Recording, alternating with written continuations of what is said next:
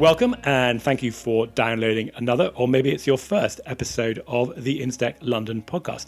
Matthew Grant here, one of the partners at Instech London. Now, as we've been moving rapidly, if not always smoothly, to full digital communications in the last few months, it is worth pausing for a minute to wonder what's been happening to those activities that have traditionally relied on face to face meetings.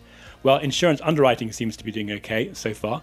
Uh, they've managed to make most of the transition to digital, but recruiting is one area where physical in person meetings have almost always been required when making senior hires. Well, that's not been happening recently, but people are still hiring. And maybe there's been too much reliance in the past on face to face interviews. Anyway, there certainly can be a lot of inefficiency in that whole process. And recruiting itself really hasn't changed in the last few decades. This is part of our occasional series exploring best practices in innovation and building and running businesses.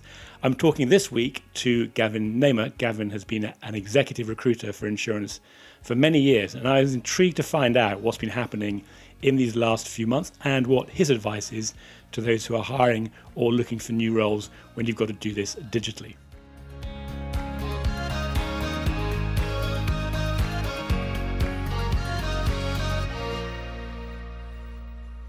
Gavin, it's delightful to be talking to you. We don't often speak to people from Canada, so thank you very much for joining us. Now, you and I have known each other for many years, and I've always found you a, really useful and fascinating insight into what's going on in insurance and technology. You sort of sit at that intersection between traditional insurance and new applications, both within insurance and, and technology, and you seem to be able to speak the language of both of them. So it's really good to hear your insights into what's happening just now in the world of recruitment within the insurance industry.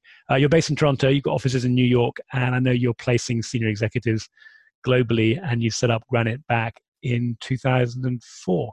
So, how are things out there in Canada? Well, Matthew, thanks for having us. We uh, I've really enjoyed our conversations over the years, and really enjoying what you're doing at Instech London. So, thanks for having us. So, just generally, you know, what what has been happening around recruitment? I mean, clearly things have slowed down. Is there anything different about what we're seeing happening in insurance relative to other industries when it comes to recruitment? From a recruiting perspective, I've seen things carry on, which is interesting. You know, all of our searches have continued. And at the end of the day, clients still need CFOs and they still need senior underwriters to lead business areas. So that's been something that I think has distinguished the insurance industry from a number of other industries that have had to really pull back quite a bit more. On that last point about pulling back, you know, some of the things we've talked about in the past are the challenges of bringing you know, really strong technical people into the industry. There's definitely been a shortage of data scientists out there, uh, and, as, and as insurance generally, like other industries, looks for ways to use data analytics more and more. It's, there's definitely more need for those people. So are you starting to see more interest from you know, people from maybe industries like airlines or technology companies where they are really suffering and actually now finding that you are able to start attracting more diverse talent into the insurance world? Yeah, so I think that this is a really interesting point. I think that we, as we have recruited, especially in some of these uh, roles like chief data officers, heads of analytics, the first issue is being able to make a compelling case why these candidates that are sought out in every industry should come to the insurance industry and our clients. And I think right now there is an opportunity, and I think we're seeing it, that the because of the stability and the strength of insurance companies, that these people that are that have either been downsized or at least will not get the um, company's commitment to make further investment to really do interesting work, all of a sudden, the insurance industry will really, I, I think, is attracting people and will continue to differentiate. And I'm seeing that. I mean, I, and I and I'm I, on the insurtech side, I'm seeing, you know, the that demand for digital transformation and tools to and capabilities to uh, further um, insurance companies' uh, needs and objectives is even more amplified. Are you seeing that, Matthew? It was happening before, so it's no big secret that you know, one of the drivers for what's been happening in in that insurtech space in the last five years has been people looking at insurance coming in from outside and thinking that there must be a, a better way to do this. And yeah, they certainly bring some value, particularly if they're partnered with experienced insurance people. You know, I think the challenge always is trying to come in with no experience in insurance and try to build a business. People then really struggle. Yeah, I've, uh, within terms of actually the recruitment in that space, there's a pretty clear dividing line between companies that have raised decent amount of funds, so they're probably Series B and beyond, which means they can pay competitive salaries for industry plus all the other you know, attractions of working in an early stage company. Yet for them, it's not quite business as normal because investors looking for them to sort of drive revenue maybe faster than they would have been. But they, yeah, they can definitely bring people in. I think ones that are struggling is where the smaller companies haven't yet managed to get to that first round of proper funding. You know, anyway, we're, we're never going to be able to pay competitive salaries, and the whole future is a bit uncertain. I mean, unfortunately, there are some various initiatives here in the UK as there are in the US and imagine in Canada to support companies. But I, I think we're definitely going to see a, you know a pretty distinct gap between you know well-funded scale ups versus the startups, which is a shame because you know there are some interesting companies out there that have been you know doing some things that needed to get done that you know might be a, a pause before they actually start to get any real headway. Right, right. But just yeah, more generally, sort of on that theme, the insurance industry is coming under a lot of scrutiny just now about you know, whether losses for pandemic were covered, even if they weren't covered, should the industry dip into its pockets and, and pay people? I mean, when you talk to people in, but I guess also outside of the industry, uh, what are you hearing about how they think about the reputation of the insurance market? Has that impacted the ability to get people to come into it?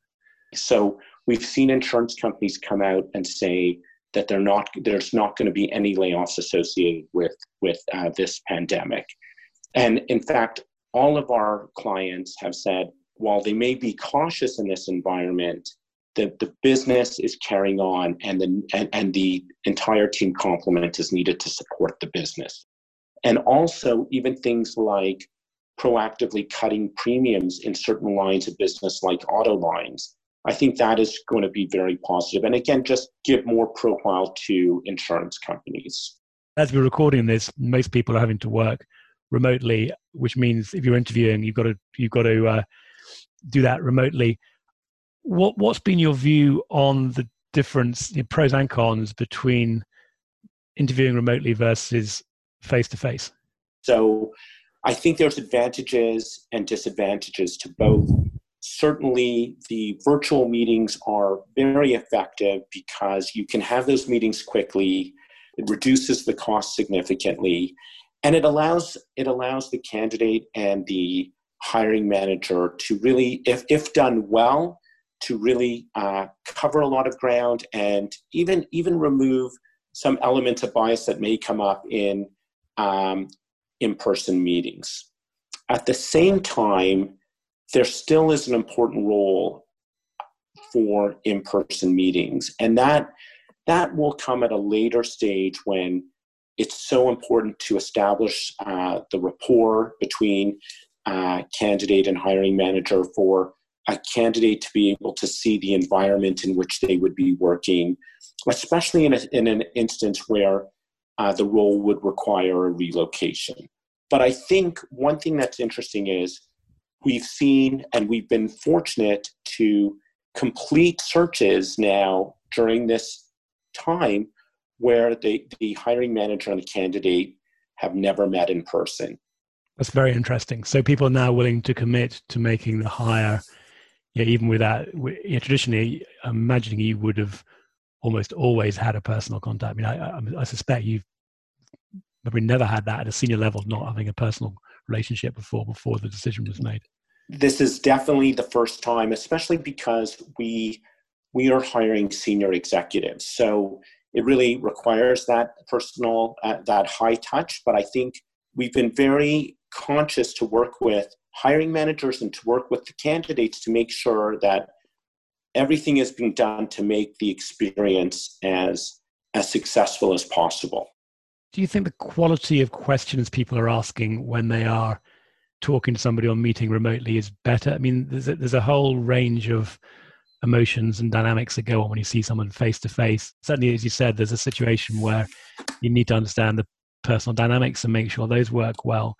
But I wonder if one of the benefits as well is that people prepare maybe more closely, keep to the script, really get objective about what they're asking, which you know, might not always happen as effectively face to face. Well, that's that's a good point, Matthew. I think what's very important, and I think the the, the principles would apply to both in-person and virtual meetings, but I definitely think that the virtual meetings provide um, a, a, a, good vehicle for a structured meeting to be well run. But the key from a hiring manager's perspective is that before that meeting begins that they, they have really considered what are the skills and experience needed and how can they test for that. I think from a candidate's perspective you know the same similar principles. It's very important to to not just approach the meeting as a client interviewing you but what you need to get from that meeting and to think about to come very well prepared but also think about the questions that you need answered to really evaluate the opportunity, the company, and the culture. Um, but I want to talk a bit, Gavin, about some sort of lessons to making sure uh, interviews are successful. So you've touched a bit on that, but what else is your guidance for people on the on the hiring side? And we'll talk about the candidates in a minute. But you know, what's important, and I think we can extend this as well to the face-to-face ones, but particularly if you're doing it remotely, to come across to the candidate when the people are doing the interviewing. I would say developing a, a, structured approach to the meeting where each of the interviewers has an agenda and a focus and can apply the, those same that same lens to each of their meetings for a particular search. And I'd say the uh, another piece that's really important is along the way to be able to establish rapport with candidates because what we find the most important factor in candidate committing to join a company is their connection to that hiring manager. So somehow in this in this environment, being able to to build that rapport virtually and is so important. And that can come in a number of different ways, finding common ground, common interests, but also a sense of humor. And from a candidate's perspective, I'd say coming prepared to a meeting is important. Testing the technology in advance, being you know appropriately dressed, making sure the environment is appropriate, all is important. And and I think that's something that sometimes people take for granted, but it is important. Say the other piece is really the thoughtfulness of the questions and making sure that you're really getting a chance to ask the client the questions that are most important to you. Are you seeing any themes about how companies are already choosing to change behaviors? Many people are talking to you about thematically how they're going to change having people in the office versus being more tolerant about working remotely. I mean, certainly here in, in London, you know, Lloyd's is very much a face to face culture. That's obviously changed now. There were companies that five years ago uh, I can think of a few companies where the the tolerance for people working out outside the office was was low, and those same companies have moved to allowing people to work from home at least one day a week. Gavin, one question I've got for you, if you're willing to give away any of your secrets, is what are one or two knockout questions that you would recommend that anybody who is interviewing a senior executive ask that person that gives them some great insights just on the basis of you know, a single question or two questions? I think what's really important is at the end of a discussion that the hiring manager understands what drives a candidate and understands some of the decisions they've made and can test test them against scenarios that are going to be relevant for the role. So I'd say two things are really important. I'd say it's really important that they that a hiring manager can understand some of the decisions that a candidate made in their career, but that they can also make sure that in the course of the interview, they're also raising some of the challenges that this role, that the role that they're hiring for, will um, will encounter and see how the candidate will work through and think through the issues and respond. And I think if that can be done, that will be an effective way to really understand the candidate and understand if they would be a good fit for the role.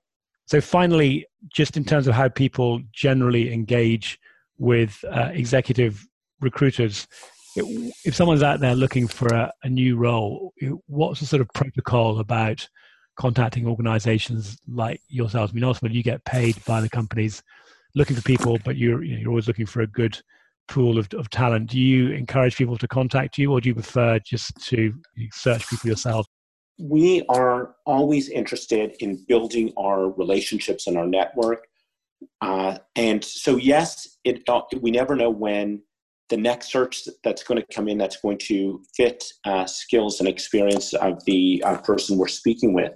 But we're always happy to build those relationships and uh, be able to offer advice when we can, and also be able to leverage uh, that person's insights, whether it relates to a role or their network. So we're always happy to uh, hear from candidates or people that are starting to think about their next role and have that discussion.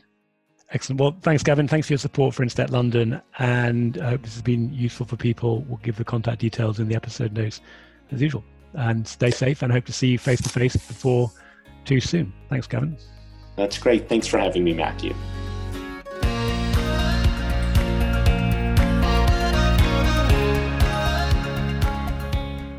Lots of useful information there. Uh, and incidentally, if you are interested in learning more about great hiring practices and raising your own game, I thoroughly recommend the book Who, A Method for Hiring by Geoff Smart and Randy Street. Now, not surprisingly, at Instech London, we are also often getting asked for our recommendations of people to hire and also by people looking for their next job. So we've partnered with Redmere, who run recruiting for technology related roles in insurance. So let us know if you want to find out more. More generally, you can see what we're up to at our website, instech.london. Uh, check in weekly through our newsletter or follow me directly on my LinkedIn profile at Matthew Grant. That's it for this week. Back next Sunday.